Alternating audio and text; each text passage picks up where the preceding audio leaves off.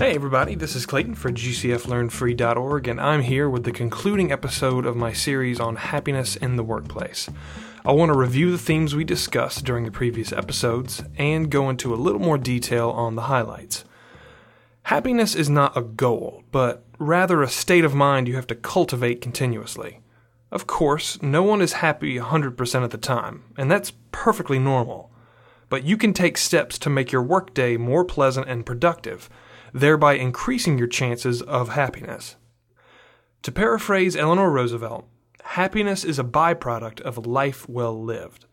What does a well lived professional life look like in your eyes?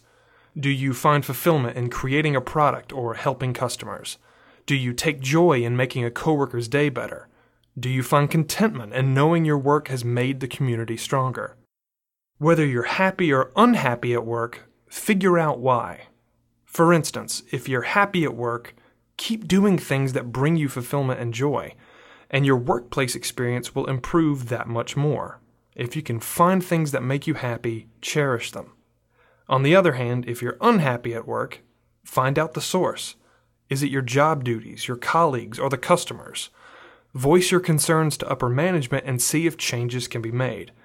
If you need to have a meeting to discuss a troublesome coworker or customer, speak up. Don't suffer in silence.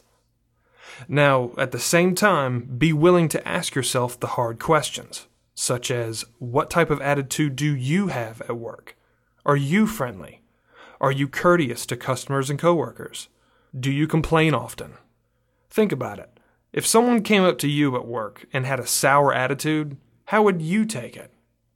Now, if you're unsatisfied or bored with your duties, Ask for different responsibilities or study a new opportunity within your job. Showcase your desire to learn, and something great may come out of it. The more engaged you are with your work, the more likely you are to find happiness in it. Also, do your best to build relationships with your coworkers. Now, I'm not saying you have to be best buddies with everybody, but when the workload gets demanding, you'll be able to rely on each other. And yes, I know that work can be filled with conflicting personalities and worldviews, but you should still be civil and professional. Plus, having friends at work can make the day a little more fun. Now, if and when you leave your job, don't burn bridges. While the thought of telling off people who have wronged you may seem very tempting, it will only hurt you in the long run. You also never know if you'll run into these people again.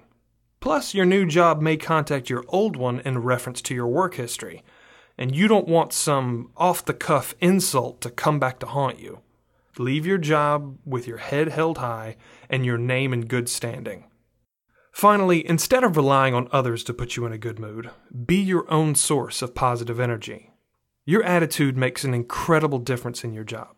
Put positivity out there, and you're far more likely to receive it in return. Even making small gestures, such as saying good morning or good night, can help change a cold work environment into something more comforting.